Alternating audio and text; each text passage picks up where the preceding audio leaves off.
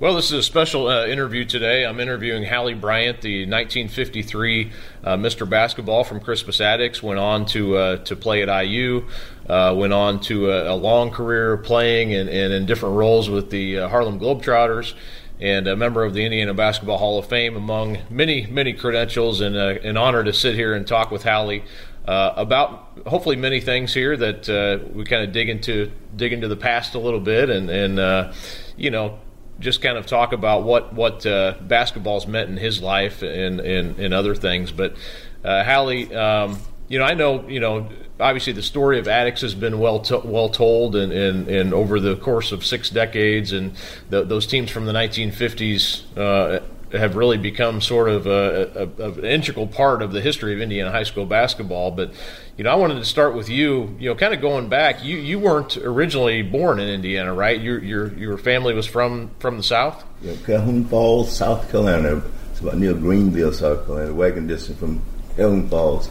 But I came here when I was uh, eight or nine years old, and uh, I went to public school 24 in Lockfield Gardens, and from there went to Public School 17, which was right next door to uh, Crispus Attucks. And that's where I met my guy who I consider he was like a role model. He and my dad, Coach Ray Crowe, of course, my dad and the family. So they were on the same page when it came to principles and feeling good about yourself, etc. Now, now, what brought your family here to, to Indianapolis? I know there was a, you know, a, lot, a lot of families migrated to Indianapolis around, around, that time. That would have been about 1944, I believe. Right. When, when, you, I think I read that somewhere. so you guys came here, and you had what? Two brothers, two sisters. I had, uh, I had uh, it's three boys, five in the family, um, myself and, and, two older brothers and two younger sisters, and so uh, we're very blessed. Uh, I, my stepmother, who was a wonderful stepmother, had a sister who lived here in Indianapolis. As you said, as people migrated, they go north and they make way for you to get there and, and progress into better things. And so, yeah, uh, that, that's how we got to Indianapolis from Calhoun Falls, South Carolina. what were your recollections of? I'm sure you remember moving here and, and you know your your first interactions with, with people here in Indiana. What was you know, young Hallie Bryant, how, how did you how did you take to the move? What was different about living here maybe than it was in South Carolina? You know, I, I loved where I was in South Carolina, but you, you always had these uh, things in your mind pertaining to going up north. And, and, you thought about Hollywood, and you thought about all the things up north meant to you. Yeah. so, and then we didn't have much snow down. You could see snow, all the things as a kid loved to see. Like, so uh, it was something look, looking forward to. You had mixed emotion, but you knew there was something better better schools, better opportunities, etc. So it was exciting. Living where you lived, I mean, how, how soon did you kind of meet uh, friends in the neighborhood? Maybe friends who uh, would later on become, you know, I don't know, teammates of yours or, or schoolmates of yours. You know, how quickly did you sort of uh, make friends? Uh, you know, where you were living.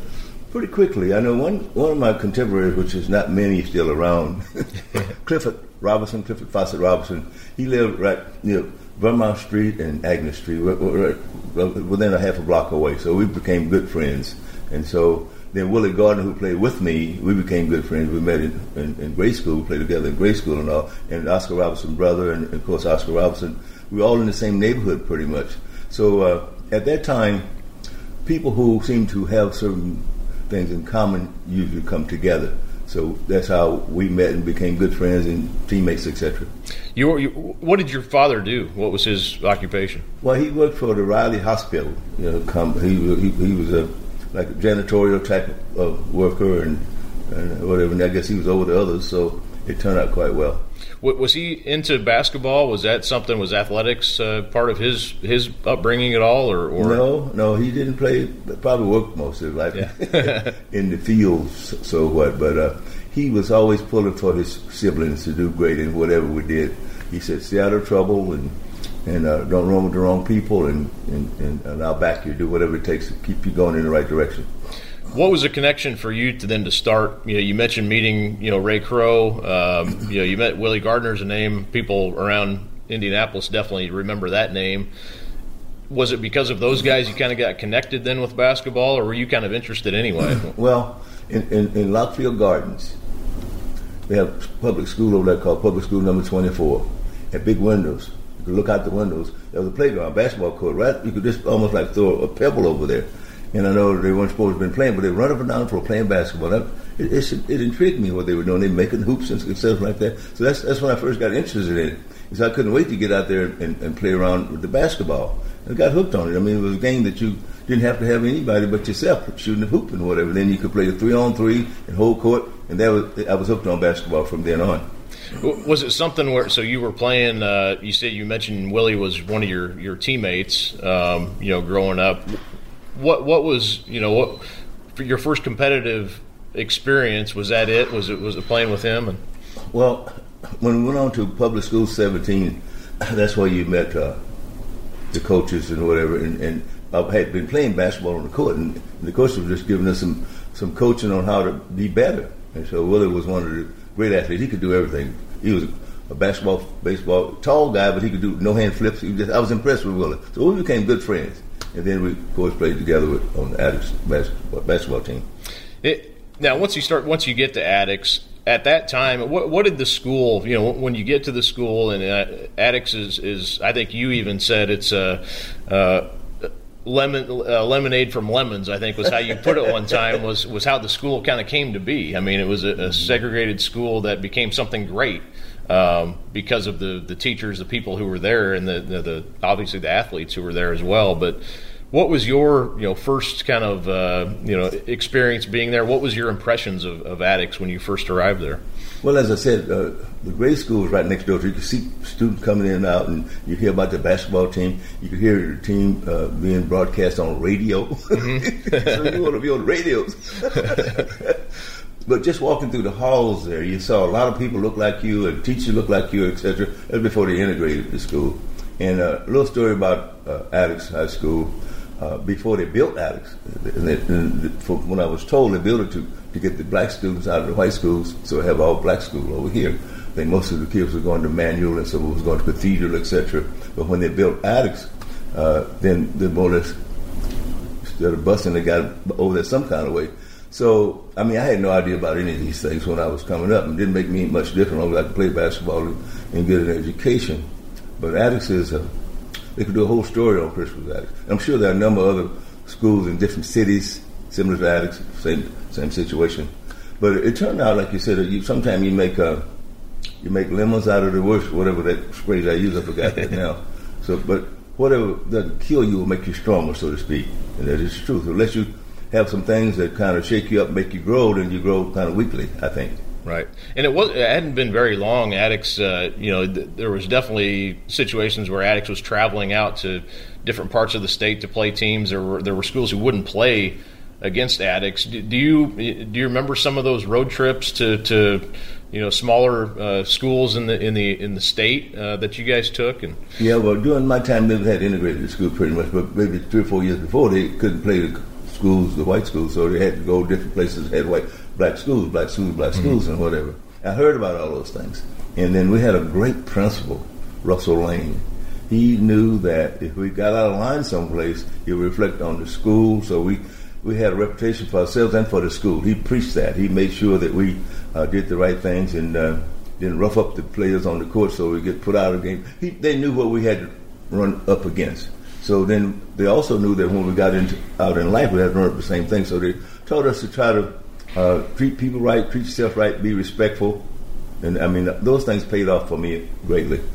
Well, you know, and to talk to say how great you know Hallie Bryant was, if if he won't say it in, in particular, the the you were the first uh, player to go over a thousand points who played three years in Indianapolis, and you ended up scoring one thousand four hundred and eight points. So I think that kind of shows uh, you were kind of a transcendent uh, player uh, on the floor at that time. Had you, you know, and I think sometimes maybe it gets lost because Oscar came three years later mm-hmm. and kind of broke every every record that you had set along the way. But but at the time, you were you know you were it in, in the city uh, as far as the the top player. I mean, when did you kind of become uh, in your mind that confident?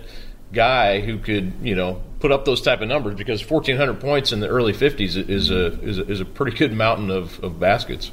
You know, I'm uh, reminded that as little kids we look up to somebody somewhere, and you go like Joe Sexton and, and, the great players at Tech, And, and you read in the paper they they went uh, Sacred Heart. I remember the guys that was there. I, I'm envisioning now. Uh, I was reading those papers. I wanted to be like that. I wanted to get break their record. My, I was I had the competitive. I wanted to break their record. So Joe Sexton was a great, great all around player, and some people would remember that.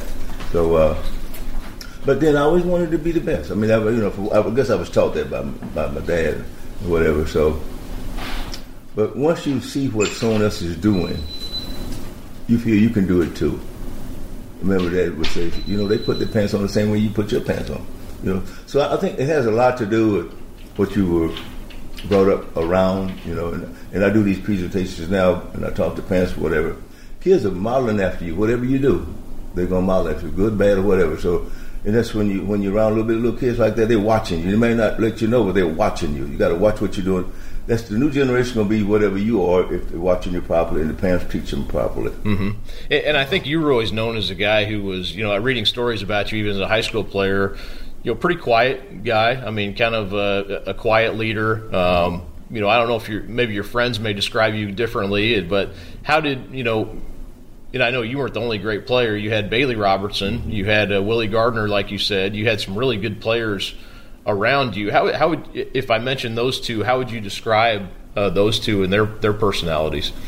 Quite similar as far as competitiveness, and that's what Coach Crowe uh, instilled in us. Um, and of course, uh, Oscar, uh, Bailey Robinson, Oscar's uh, brother, they were not too far. Everybody played over in Lockfield Garden. We were then probably four, three or four blocks of the field of the, uh, we call it the Dust Bowl at mm-hmm. the time. Reason they call it Dust Bowl, it wasn't not paved at one time. It was the Dust Bowl. Okay, mm-hmm. so but competitiveness, uh, fairness, and, and, and, and desire, whether, whether it's basketball, whether it's art, whatever it is, that gets you to the top. If you really have a love for it and, and have the spirit for it, you can go to the top in most cases. Mm-hmm. I wanted to ask you about the Dust Bowl. That's a, that's a, an iconic uh, venue in Indianapolis. A lot of the great players of, of your time played there. Um, you know, what are your what are your favorite recollections? What do you remember about the Dust Bowl? When was the first time you played there? When was what was the what was the atmosphere like there uh, playing there? Well, it, as I said, it was a Dust Bowl, and one and then they paved it over. A guy named Jimmy Gaines, uh, Bruce, we call him Bruiser because he would rough up people, but he uh, he made sure that court was immaculate and the and nets up to have some nets up is dynamite. Most time nets would be torn down. You got to shoot in, in the rim, but that helped you you have a keener eye, shoot straight in there without the nets. But uh, everybody wanted to play in Lockfield. We had teams from all over, like Chicago and some places in Michigan would come down and play in the Dust Bowl tournament, so to speak. And they would, uh, they would, you could win like maybe a, a trophy, you know, and so. But if, if you played in a Lockfield garden and, and, and, and made it out there unscathed, you, you it was like a, a victory the Van Arsdale twins, they, they came over there, and they're probably one of the first uh, white people to come over there because many times people probably thought that if you go in those territories, you got to get beat up or whatever. But we took them. They talk about it now. If you ever interview them, they talk about that's how they got a lot of good experiences by coming into that area over there. Uh huh. Well, how close did you live there? I mean, was that basically your your right? Probably about five blocks. Five blocks. Four or five blocks. I live uh, near where the uh, hospital is on Hiawatha Street, Hiawatha in Michigan. You know, the uh, community hospital over there. So I walked over there naturally. And, well, that's why I'd go to school anyway. Every day walking over there, Lockfield Gardens. How much did that make you into the player you became? Do you think just just oh, playing that, with it? That was a foundation.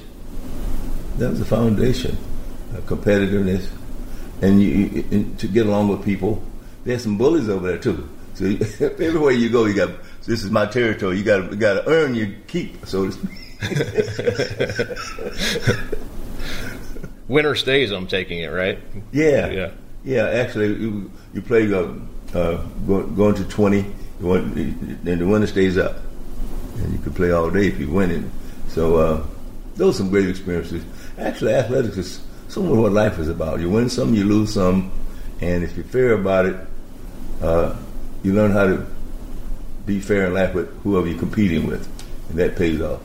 A lot of what I've read about you know Ray Crowe, um, he he would say, you know, when we go on the road or pretty much any anywhere we play, it, it's uh, you know it's seven on five. You know, we got to win by ten, make sure we're up by ten, and, and, and you know, and make sure the refs don't have a part in, in, the outcome of the game. And one of the most famous games you played in, unfortunately, uh, came down to that against Shelbyville uh, in, in, the semi-state, and uh, you end up getting called for a, a charging foul. Um, you know, very controversial uh, play.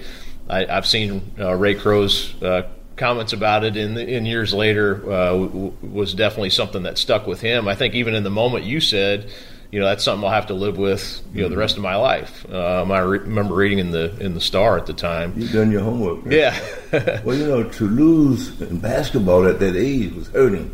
Yeah. And so, I mean, I was, I, I remember vividly. I was driving into, I used to like to drive and float in the air and I'm floating. I didn't see anything, and then all of a sudden I'm in the air, and a guy runs under me, and I, well, I had nowhere to go but down on him. Now they learned later how to call that call, or maybe they already knew, but they didn't call it that day. Came down on the guy, and they gave the uh, young Plymate was the guy's name, Shelbyville. He made the free throws, and we, we lost about a point or two to them.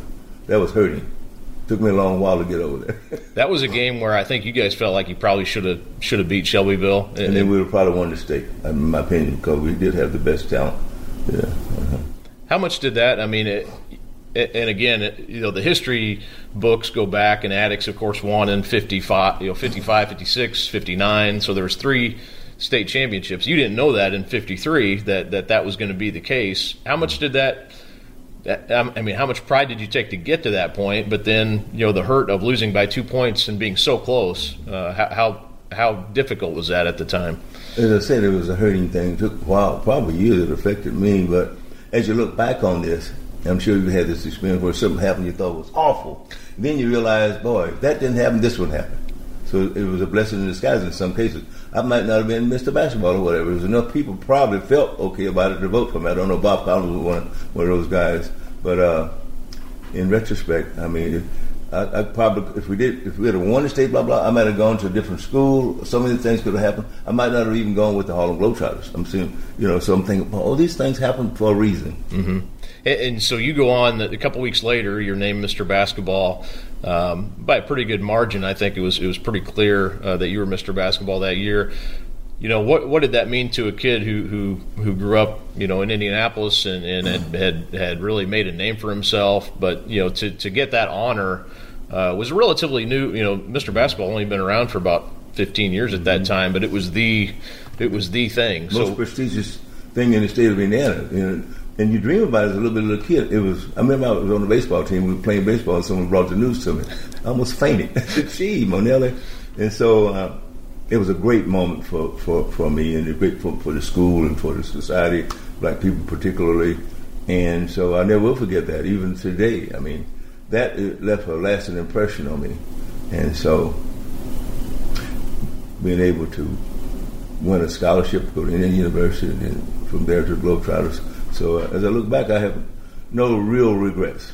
And I wanted to ask you, we talked before we started uh, recording about Bob Collins' his Shooting the Stars uh, column and his uh, his coverage of the uh, the Attucks teams was was uh, I think maybe took Attucks to another level, gave him more you know, credibility mm-hmm. from a from a statewide standpoint. Uh, um, you know what did what did he? I know you guys stayed friends over the years, and, and uh, you know he was a big proponent, I think, of, of Attucks basketball. And, and, what did that kind of mean to you? What did that mean to the, the program? Do you think? A great deal. I learned later on that Bob was he didn't have a, a bigotry streak in him, and he knew what we were up against. So he, I think he took time and patience to try to level level the field off to some degree. I, I got that impression about Bob. Then we became friends, etc. Because I guess he went through a few things himself that he told me about. So he he, he knew that the pen was mightier.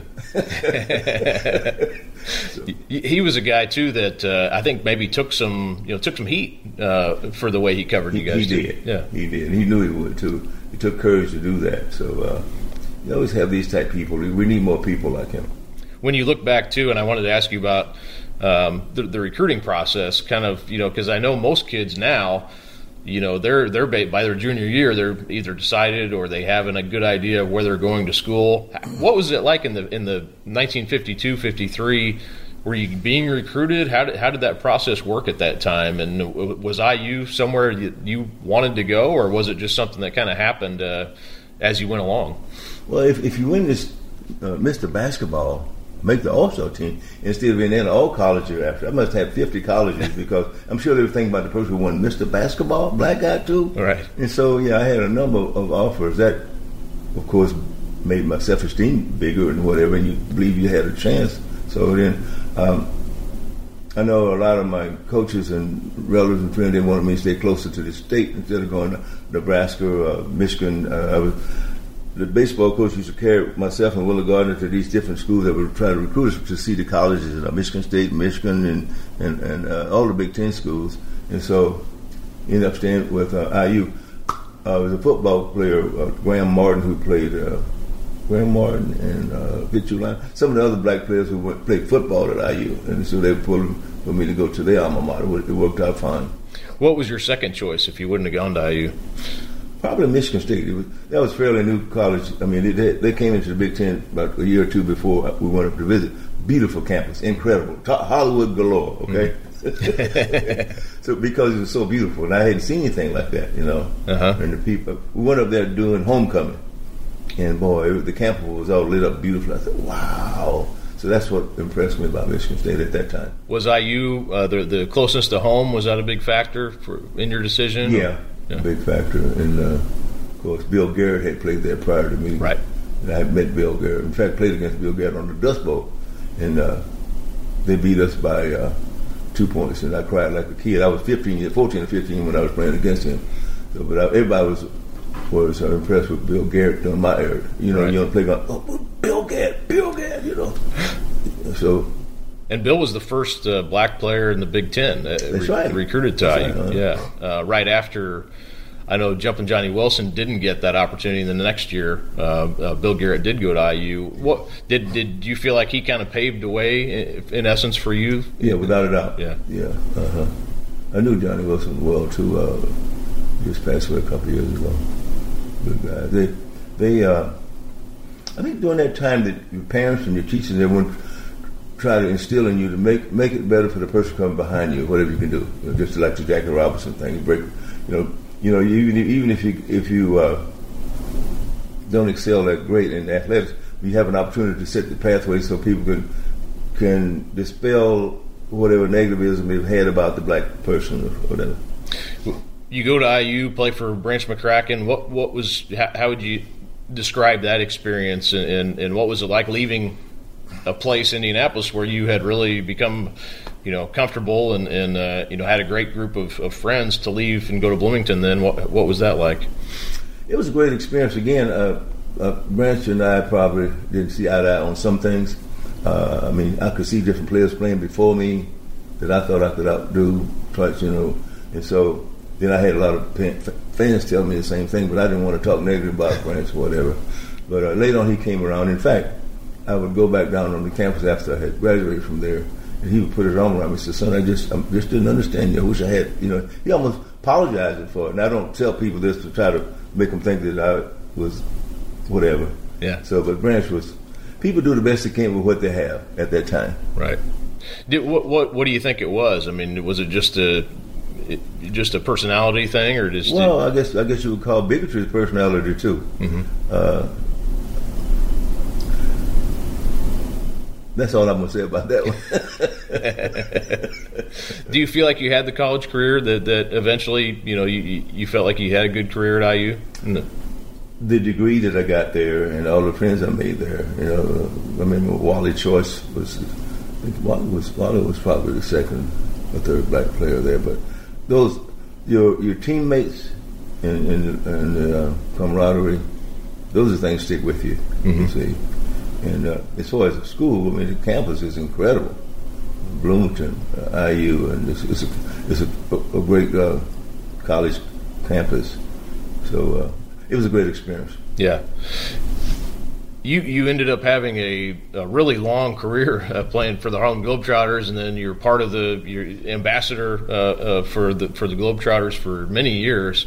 after that, how did that come to be? I mean, what what was the connection for you to get involved there, and then you know, and then I'll ask you how, kind of how you stayed with them for that long. Well, actually, uh, again, the, the, owner, the founder was Abe Saperstein from Chicago, but I'm sure that Willie Gardner, having been the first player from Indiana, maybe the second to make it with the Harlem Globetrotters, and so Abe Saperstein and his crew saw that, part. if Willie's that good, and they talking about this guy Hallie Bryant, maybe we can get him on the team too. So they gave me a tryout, so to speak, and uh, I guess I impressed them. and uh, I think the coach kind of, uh, the owner, Abe kind of liked me because I was very quiet. Very, I, mean, I didn't look like I was a cut up type guy. so I guess that helped a little bit. You're the straight man. yeah. but I was a long shot specialist, so to speak. So I guess they, he could see that. They pick out different aspects to make you fit in with your team because everybody's not a comedian. Know, they've, they've got to have the long shot specialists and dunk shot specialists. Everybody got a specialist so can all blend together. So uh, that was a blessing in disguise because I always wanted to travel around the world. I had those dreams when I was a little kid. I used to look up in the sky and see those planes look like they were sitting still.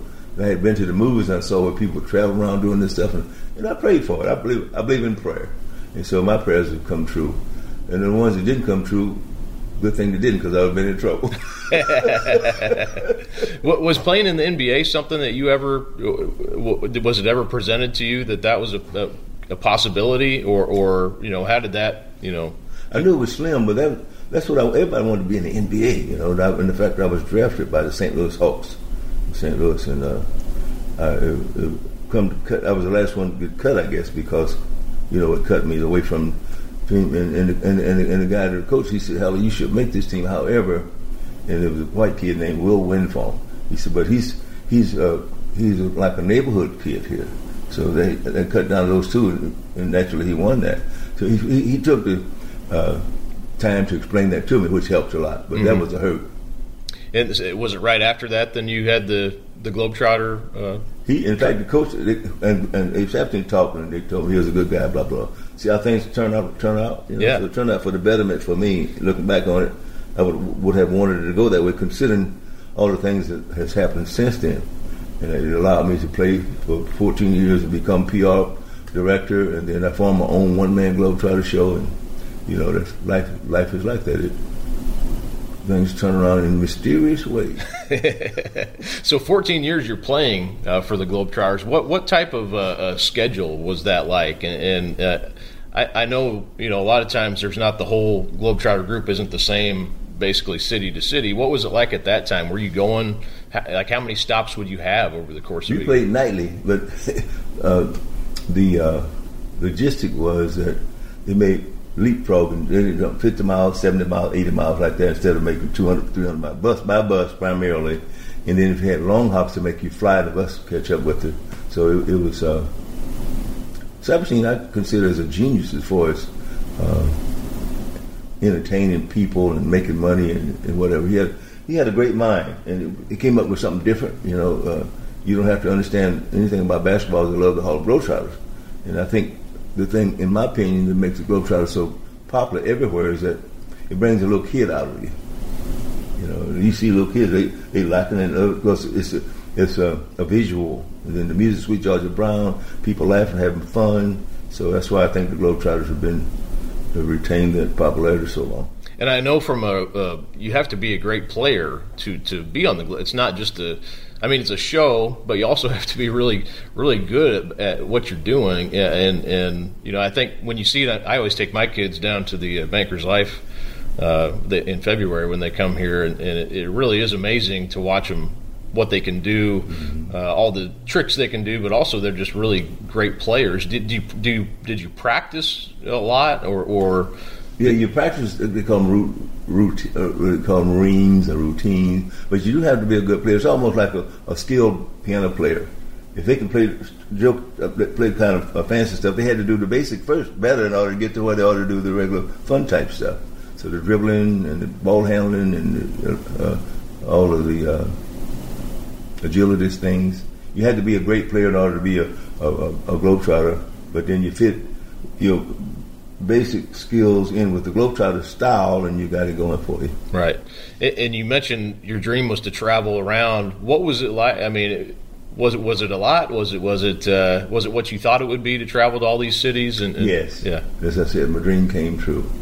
You know, it was an education. I was very blessed to have been around the world four or five times with the Globetrotters, and then after that, I was doing the PR stuff. So I wanted to see the world. I wanted to be able to see how different people lived in different areas and whatever. So, uh, uh, and I think that helped me a great deal as far as uh, my overall view about humankind. You see, mm-hmm. and also it's an opportunity when you run into bigotry, run into some negative stuff to teach. Mm-hmm. And I've had opportunities to do that from time to time. I think I believe it was in 1998. Uh, the the Globetrotters were going to honor you uh, here uh, in Indianapolis, and you said, you know, I, before that happens, you know, I want Willie Gardner to be uh, to be honored, you know, to, because you know that was important to you. You guys went back to uh, you know since you were little kids and, and were close friends. Um, what, what, can you tell me about that time? What, what was that? Um, you know, how did that come to be that that you kind of stepped up for him? Well, Will and I were really like brothers, you know, brothers from another mother. uh, and he had diabetes at the time, and he, I think he's in a wheelchair to some degree. I've already had all of my uh, glory and stuff like that, so I figured they, they could put him in there first, you know. And that was I wasn't trying to be. Uh, uh, Mr. Goody Two Shoes or anything. I just wanted that to happen. I, I, you know, I've been very blessed. And here's a guy I didn't know whether he was going to get it or not, but so I suggested that, and then I, I, I, didn't think about what you just said. You know, boy, you being a good guy, whatever. I just did it from my heart. Mm-hmm. And then a couple of years later, you were put in the Hall. Right. Uh-huh. Yeah. But and I want to ask you about Willie anyway. I mean, I think he, maybe he's a little bit. I, mean, I think people remember the name, but maybe don't remember the game of uh, that he had. And, and I, even Bob Collins had wrote, I think, 20 years later about you know everybody should remember uh, Willie Gardner. Just the he kind of gets lost in the shuffle sometimes. How, how, would you describe? You know, you mentioned he's a good friend, but his his on the court game. As good as any, Oscar and all of them, because he brought to the game uh, some things that uh, he was only six seven. People thought he was taller than that, but he could slam dunk backwards, forward. He was a great athlete. Like I said, a, a, a tall, skinny kid can turn no hand flips. You know, yeah. and he did it with uh, effortlessly, seemingly, see, smooth. See. Uh-huh. he, he's a great athlete, great player, great person. The, the 1950 there, there's a. Uh, I, I, talked to Ralph Taylor the other day, and he's kind of putting together a a, a, city get together of the great players from the 50s and 60s, which would be a really fun event for you guys. But that was kind of a, a, a glory, uh, glorious time for basketball uh, in the city. How much you know when you look back at that? I mean, there's so many great players. You know, Shortridge was was was good. You know, Washington later was was really good. Uh, who were who were kind of I know Tech Tech at your time was it was a team that you really battled with. What was that? You know, what was that experience like to to play in the city at that time? It was great because you know even Manuel Dick Nyers and Dick and Tom Nyers, and then that mm-hmm. later on became Van Arsdale twins and all. that. As I said, Tech was the team that everybody wanted to beat because they had they were the biggest school in the state, I believe, at that time, but they had great athletes. And as I said, all young players are looking up at somebody if they got if they got a reputation. Joe Sexton and a guy named Rupke, and uh, they, had, they had great teams. And also, you know, at that time it was only one class ball, and to win the sectional, you had to win four games in a row to win the sectional, and then that carries you into the, uh, the, the regional and semifinals and the finals. You had to really go a long way. About ten games you had to win in order to win the state, I believe. Uh, so uh, that's what you're looking forward to these things. You dreamed about them. You go to bed dreaming about them. Couldn't wait to get up next morning to go out and hit, get some hoops in, in order to get good at what you do. And, and I was blessed to have a, a, great family. I was the youngest of three boys. I didn't have to work, so to speak. And I, I, I, was able to tell my brothers how much I appreciated them, too, for allowing me to be able to, to play and have fun and do whatever. And so uh, I come rambling here a little bit, but what if? Did your brothers play? No, they didn't play basketball. Like I said, they worked and let the little brother play. the I was going to ask you. I'd be remiss not to uh, ask you about the uh, June twentieth. I, I, was reading this last night. Uh, June twentieth, nineteen fifty three. The uh, headline in the uh, in the Star: All Star Ace defies bet fixer, and there was a uh, there was a, basically a threat made against to you that was given to you. Um, basically not to play in the Indian All Star game against Kentucky. Uh, Five hundred dollars not to play, and, and, you know, I know you you kind of downplayed it at the time said I'm, I'm gonna you know I'm gonna play. Were looking back, were you scared? I mean, was no, I'm probably too dumb. Plus, uh, all my friends came. They said, "Man, we got your back." Willie Gardner was one of them, a whole bunch of them, you know. And, and of course, they they had they, uh, the uh, security people took took uh, note to it. and They made sure that my house. They had a couple of cops around my house, whatever. And so it didn't bother me at the game because I mean, I, all that was out of my head. I just I blessed to get out of it. Maybe might have been something to boost my confidence, but I was lucky enough to win enough to get all the stars of that game up here. Yeah, yeah. yeah. Uh, yes, man. So you, Hallie, you were, and I think this was something that I remember the Tech. I was reading too Tech and Attucks, and there was some some gambling. Uh, you know, some some threats going on, uh, even with that game when you guys played them in your senior year. So it sounds like something that had it wasn't definitely just unique to your situation there. It was something that had happened before, and I think one of Tech's players actually sat out uh, in a game that you were supposed to play them because of the threat uh, mm-hmm. against them. But do you think it was a, was a racially charged thing, or was it just uh, you know some some some guy trying to get a little bit of money off off of a game? Well, I, you know, it could have been a hoax too. Yeah. I, I got the letter and it had no return address on, so I just gave it to the coach. You know, I don't really know. Yeah, I don't really know. Uh, uh Never know. Could have been a black guy, right? I know the, the the the obviously the racial. Uh, there's a lot of stuff that you dealt with personally, a lot of stuff your teams dealt with, uh, you know, throughout the 50s, and, and you know that time was definitely there's a lot of racially charged uh, incidents that happened. But you seem like somebody who, you know, you never talked a whole lot about that and, and didn't dwell on it a lot. You know, lo- looking back, you know, is, is it you know, how do you how do you kind of how much did that kind of make you into who you were, and and, and why did you sort of not you know uh, feel bitter about it? I guess. Well, actually, whether it's right or wrong, I was brought up by a, a great father, in my opinion. I mean, uh, not just because he's my father. He, he would say that no one is better than you, and you're not better than anyone else. We're all God's children. So when you have that philosophy in life, a lot of this stuff not going to bother you that much. And he said, when you see people who are thinking differently than you or uh, bigotry or whatever, that's their problem in most cases. And, and, uh, and Mother Teresa said, love them anyway. So you don't have to love them, but you can leave them. So you don't have to let that bother you. You're okay. As long as you feel okay about yourself, things out there is not going to bother you as much as the person who's not feeling okay about himself.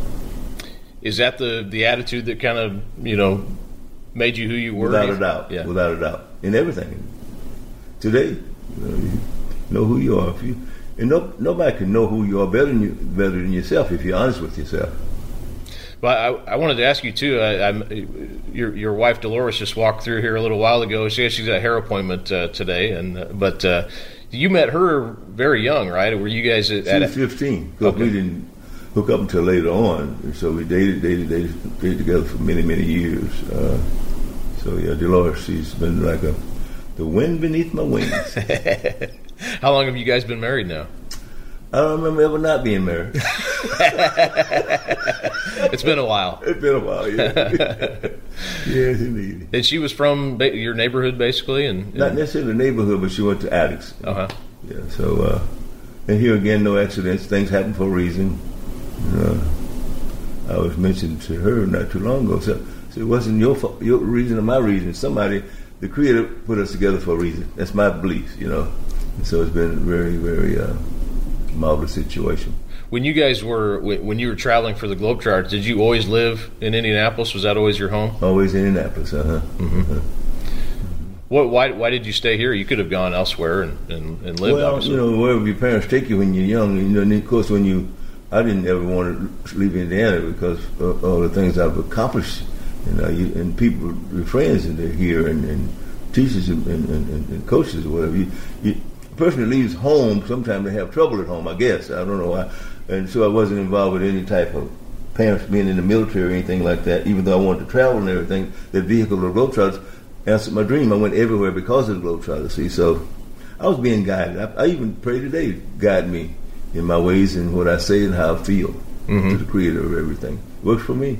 Yeah, I was going to ask you too before when we were talking about um, you know the '53 team. Did you come back and watch the '55 team when they when they won the championship? I did. Okay. Uh-huh. Uh-huh. Yeah, yeah. Did you take the same sense of pride, like you were on the team? Oh or? yeah. yeah. that's your alma mater. You, you know, yeah, that's for sure. That's for sure. Of course, uh, Oscar, as a young kid, he we were on the playground at night. Nobody, just the two of us out there, hooking, shooting, muscling around like that. And so, uh, in fact, he used to tell when they asked him a question about me, he said, "Well, I watched his footwork. I didn't know what I was doing with my feet myself. I was, I was just doing that. But it's always nice to know that someone who younger person's watching you and they copy after you, which is good. Which I did the same thing. So, uh, and I, I, even today, I, one of my, I guess I'm hooked on trying to help people. Whether it's I watch a kid shooting the wrong way or something like that, and I try to go up and tell them in a way that I don't want to pinch their integrity, but I still like to see them do a certain way, and particularly when I see that they uh, doing something that's contradictory to what they need to do. So I, I enjoy doing that. I'm kind of like a, a person who's hooked on trying to teach people. Yeah, that's quite an image you set there. You and, and Oscar out there by yourself at night on the playground. That's that's, right. that's a that's quite an image. Was he was a freshman when you were a senior? Could you see as he was coming up what he would later become? I knew it because he was doing the same thing I had done. Plus, he was gangly, and I could see he had some natural moves. You see, natural moves. And if I was seeing some of the same stuff that I was doing. You see, and so uh, of things, you know, even today, uh, a lot, see a lot of NBA players don't seem to have that move where you, you dribble. You can take several steps between your dribble, and your opponent, your, your the guy who's guarding you, won't know what you're going to do. You, you can go anywhere you want to, leading somebody, you know. But that was a move that I tried to show him. I try to show kids today. Most time they think they got to take so many steps between dribble, but you can push that ball different ways, you know, and shake and bake and go. Of course, Oscar went on. They went 155 and then 56 again, and then you know the 59 team also won a state championship uh, for Attucks. You know, then later though the the, the program uh, the the high school closed in in the 80s. Mm-hmm. Um, what was lost in that? Do you think? I know there was a lot of outcry from the Attucks alumni when, when the school closed, and, and now it's open and they won a, a state championship again. So the story uh, continues of of Attucks, but for the time it was closed, I mean, how, did that hurt hurt your I don't heart? think they closed it. They wanted to make it into a, a middle school, middle school, right. we call it, like right. magnet school or whatever. It didn't. Well, I was wondering what was happening because once they thought about uh, tearing the school down, it, it would have been a war. right. uh, things change, you know. And I mean, it's, it's tough to uh, accept change. Sometimes it's for the better, sometimes it's not so much for the better. I uh, at first it kind of stung me a little bit, then I just kind of got over it quickly, and, and so they kept it open there. And uh, uh they're doing good, even though it's different classes. They won the state a couple times. They won a 3A in uh, 2017, and, yeah. and, now they're 4A this this coming go around. So they'll be mm-hmm. playing the big the bigger schools now. So that'll yeah. Be... Oscar and I were at that game when they won that. Yeah. Uh-huh. You know, the, the, Mr. Basketball is quite a title. This guy uh, Romeo Langford. Mm-hmm. had a picture of me and he and I in, in the store together, and I've got that picture down. I brought back memories, and he's quiet like I was, and I just hope he. Well, he left out. He left and went to Boston. He's at Boston yeah. Celtics now. Oh, he does well. Yeah. Yeah. Yeah. One of the great players of the last few years. Yeah. yeah. Smooth. Yeah. And so when I see that, I'm seeing myself all over again, seemingly, you know. Well, you, so you kind of famously don't say how old you are. Um, you know, well, I'll tell you, I'm 103. Before I ask you, you said somewhere between nine and 93. you know that, no, I'm 85. I, yeah, wear that badge well. 85 January, baby. Okay. And you don't look it though. I mean, do you, do you, do you feel good? Or are you? I feel terrific. Yeah. And you know, I get that a lot, and you know, I uh, tell people I can take this off. but I, I try to let people, if they listen a little bit, on things that help me to get to where I am, such as trying. To, Your lifestyle means a lot. Uh-huh. You know, your diet. I never smoke or drink alcohol, and uh, try to treat people right and think right. If you're thinking right, you're gonna go right. You know, but that's not that easy to decide where we live in. So I, I, do programs on how to manage the static in the attic. and then in order to have inner harmony, you got to manage what's going on in your head. And the way to do that sometimes is read some spiritual things. We're spirit, whether we want to be or not, but you got to feed yourself with these types of thoughts in order to keep this going properly for you. Because mm-hmm. you got everything coming at you through uh, TV, newspaper, all the type of stuff that might not be the best for you. So you want to be uh, conscious of what you're taking through your mind and go in the right direction and do some praying. How often do you? Uh, you're you're still active, obviously. What you wrote a book a few several years ago. Uh, what do you kind of do now to, to, to, to keep busy? Well, I still shoot hoops occasionally. I noticed they put a, a new, nice hoop up. Uh, they did the the, uh, the court over up on the 16th Street across from United Parcel. Did a nice one out at Riverside Park, and so uh, I used to walk over there from here and put my bag on my bag and shoot. I still love the game and I shoot hoops and whatever. And then I, uh, I used to go to the fitness center. Now I have a fitness center here, so I have a, a, a person come over uh, once a week to give me some training, stretching, and utility ladder. Uh, yeah, uh, for for balance and everything. Then I have a yoga teacher that comes over. So I uh, try to take care of myself like that. Got to be active doing something. Then I do a lot of reading. I love to read. You know. Read the Star, obviously. Oh, of course. yeah, yeah. no, what you're uh, putting your book together? How, how did uh, how did that come together, and what was the uh, what was kind of the genesis behind that? Well, I made my living primarily. Make, they call it public speaking, but I, am an edutainer. I, things that I've experienced, and I teach. And then big companies will have you come in and try to get to motivate uh, the, the, the troops, and I did that. And then so I was doing it so much, and people said, "When are you going to do a book? When are you going to do a book?" And I wasn't that uh, serious about trying to do a book because a lot of books that I read was kind of fiction, and I wanted to do. If I'm going to do a book, I wanted to be out of my my true life experiences. And That's what my book is about, reality. So I enjoyed doing that. that was, I call that my Super Bowl to get that book together. All, all, all the things I've accomplished and things I put where I've been and why is in that book. You know, so as you sit here now at 85 and, and you know the, with a with obviously great things you've done in your in your past who do you who do you uh, other than yourself, kind of kind of credit for who Hallie Bryant eventually became? Well, I don't. As I said, I'm not trying. To, not religion, it's the spirit. I give God the credit for everything, and I do nothing alone. And then being around people like my father and the coaches and the good teachers and the principals and so forth. Four phrases: What you're around, you learn. What you learn, you practice. What you practice, you become. What you become has consequences. The reason for that is the eyes are like cameras Ears like tape recorders. Every airport taking in something. So you want to watch what you're around because you're going to become what you're around. Blah, blah, blah, blah. well, this has been a blast. Uh, Hallie, again, Hallie Bryant, the 1953 uh, uh Mr. Basketball, went on to uh, to IU, and, and I was a long career with the Harlem Globetrotters in, in many aspects. And uh, and Hallie, this this has been a lot of fun. Uh, he still lives down in, downtown in Indianapolis with his wife, and and still doing great at at 85. So Hallie, really appreciate you doing this. It's my pleasure. I appreciate you bringing the best out of me. Okay, and we've talked before, another uh, column before, but this is refreshing, and I, I really appreciate it. You bet. Thanks so much, Hallie. Mm-hmm.